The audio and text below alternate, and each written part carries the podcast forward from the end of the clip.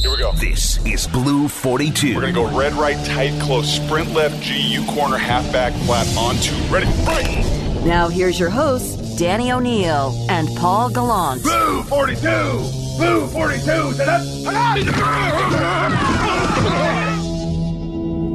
Good morning, Brock. How are you now? Uh, good morning, Polly. Just uh, rolling solo in your 5.0, the rake top down so your hair can blow. Mm-hmm. Although I don't like to put the windows down because I, I like the hair to stay to stay set. You know, I, Brock, I'm, I'm sure as, as someone who also has fantastic hair, like you gotta, you always got to be a little bit careful with too much wind in the hair.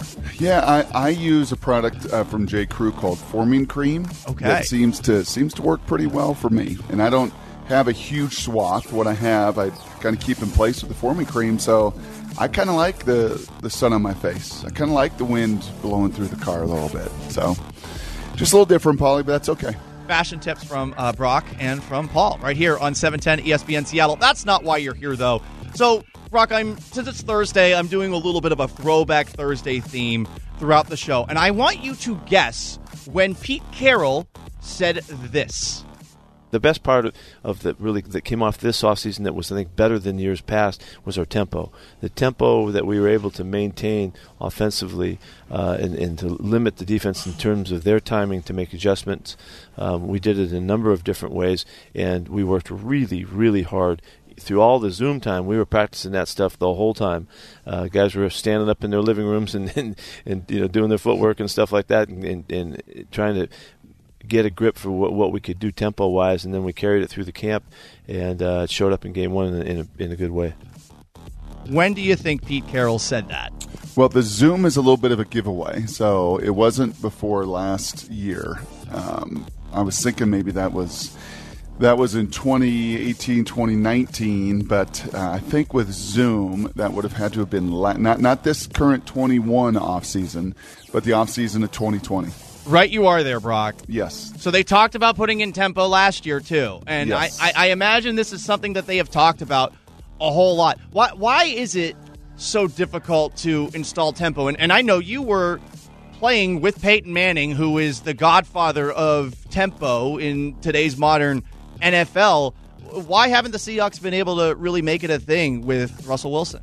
Well, that's a pretty good tee up there, Paul, and he didn't even know it because I played in a West Coast system for my first three years in the league, where if there was one word that Mike Holmgren would yell most consistently at practice and, and getting ready for games, tempo, tempo, in and out, tempo, let's go.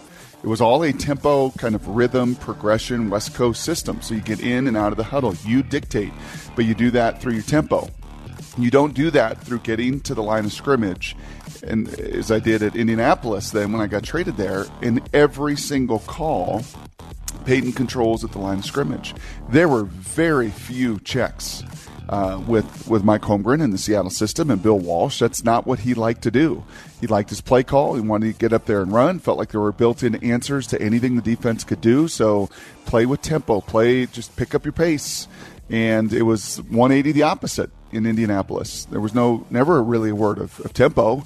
It was check with me and get to the right call and, and you know let's let's beat the defense because whatever they're going to show, Peyton's able to check to and get to, and the offense was capable of defeating it on the whiteboard and then ultimately on the green grass with him changing and calling those plays. So the, the temp, tempo can be kind of confusing in that in that matter. When Pete said that, I think a year and a half ago, he's talking about knowing the system so well. Everybody is so well versed. Russell's got a master's degree now, and so we we can really play with almost some of that West Coast tempo and and let's move let's get in and out of the huddle. We everybody knows everything. Everybody knows every play call. Russell is able to check is able to advantage check when he needs to but it's much more of everybody being on the same page. This i think what is being asked in shane waldron's system is yet again another wrinkle paul.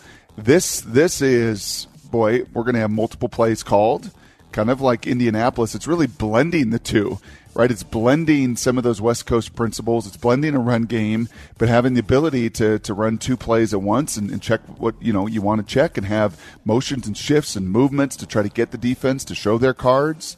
So, man, football is a funny, complex game. It's simple. Yet it's so complex at times. And truthfully, you and I could sit down at lunch and talk about these three systems: the, the Mike Holmgren, Jon Gruden, Bill Walsh West Coast system, the really the Pete the, the the Peyton Manning Indianapolis Tom Moore system, and now where Shanahan and McVay and crew have evolved into this system. It's uh, it's a pretty fascinating discussion. Certainly is, and I'm I'm curious as to if you believe they can get to that master's degree by the start of the year. Green Bay didn't. Okay, Green, Green Bay did not with Aaron Rodgers in year number one, and you felt the friction points, and he talked about it a bunch. I had them this last year in year number two, and it was pretty clear. It was no longer Aaron's system. It was no longer um, Matt LaFleur's system. It was a Green Bay system.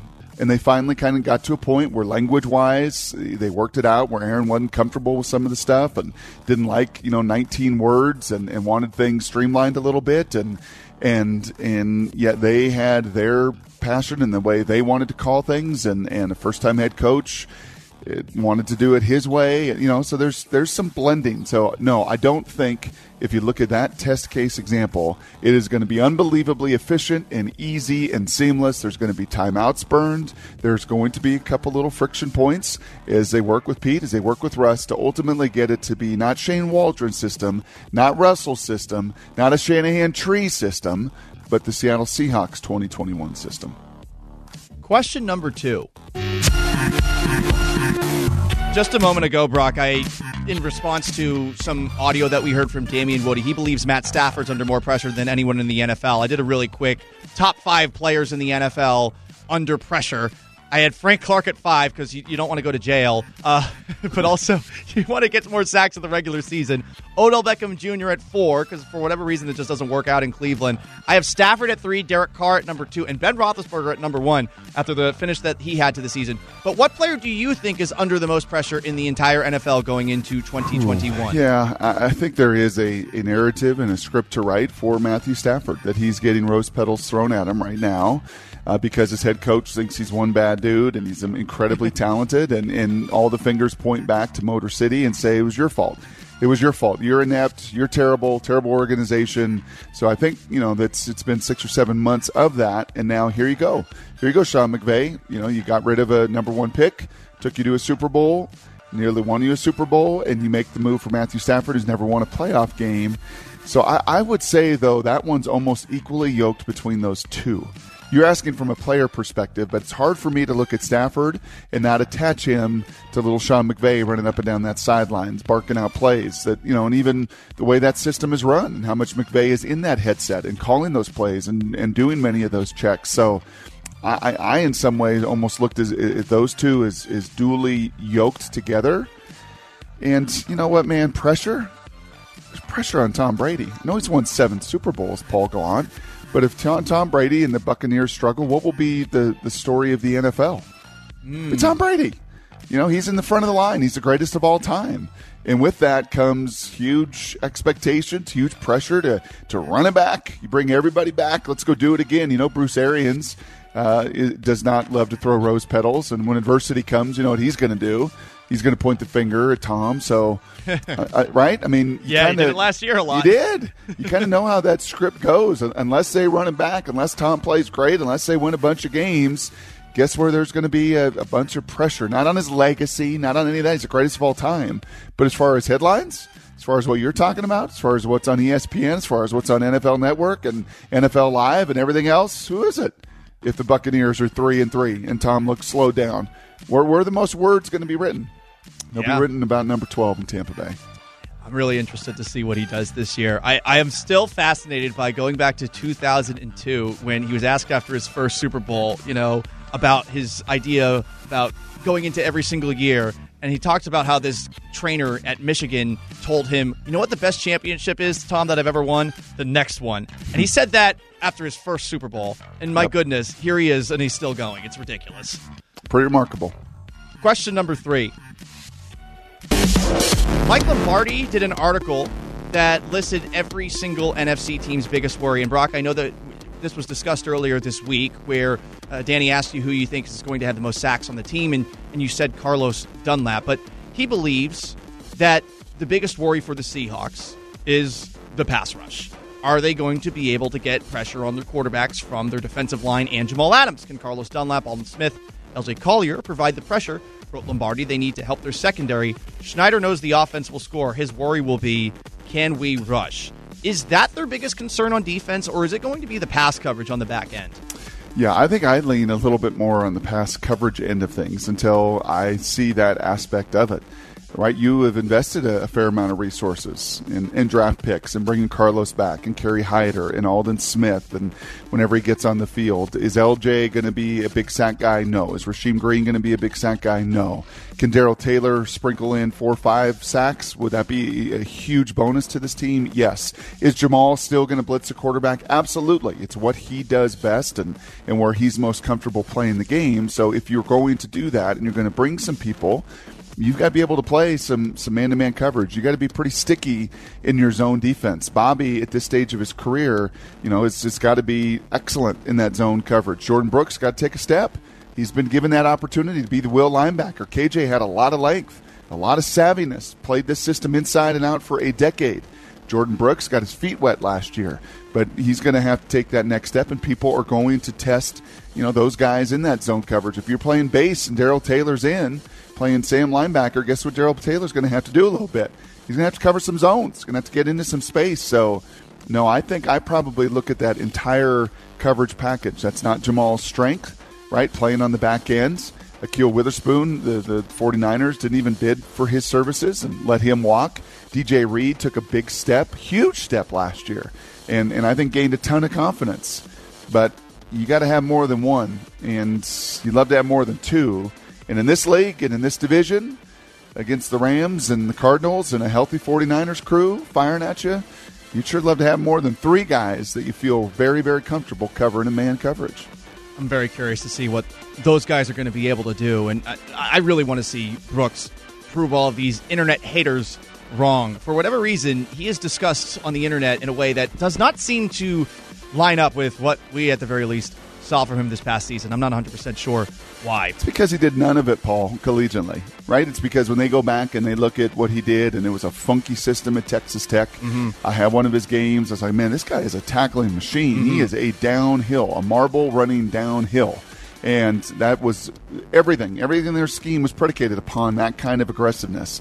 He rarely dropped back. He rarely got in zone coverages. He rarely had to route recognize and read and jump things. That just was not what he was asked to do. And and last year that was still KJ's job. He came in and filled in admirably when they moved, you know, KJ to more of that strong side and, and he was on the field and healthy.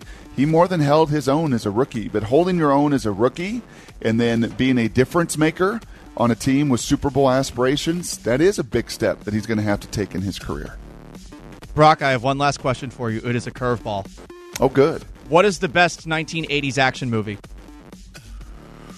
I will say first, it is Predator. Really? Oh, I love that. Just in, out, it's quick. You have all of these yoked up action hero, action movie heroes. You have Jesse the Body Ventura. You've got Carl Weathers. You've got, of course, Arnold mm. Schwarzenegger. And yes. I mean, I, I, I thought it was pretty good, man. Yeah, Predator's sneaky good. Uh, that's not a. If, if, you're getting ripped on the text, you know, you're getting ripped by a bunch of probably 20 somethings, 30 somethings that don't know their 80s action movies. Top Gun's not an action movie. Is that more of a romance love movie? I think you could say it's an action movie. There's enough going on, and you've got, of course, the volleyball scene. I mean, that's an action movie scene, right? yeah, I'm gonna go. Top, I'm gonna go Top Gun, and I'm kind of waiting on Top Gun 2. It keeps getting pushed back. I know. It was supposed to be June of 2020, and then Christmas time, oh. and now we're coming into the summer, and I think I'm hearing now maybe not till holiday season of 2021. So let's go. Let's, come on, Mav. I'm with you. Get back in the saddle. Let's do you. this thing. Let's get this thing started. I, I, miss movie theater so so much, and hopefully those things are about to open here. But that's not my something that is in my control, Brock. Here and Brock, appreciate you joining me this morning, and uh, we'll talk to you again next week, man. Have a good weekend. Thank you, Paula. You got it, buddy. See you. That is Brock Huard, everybody.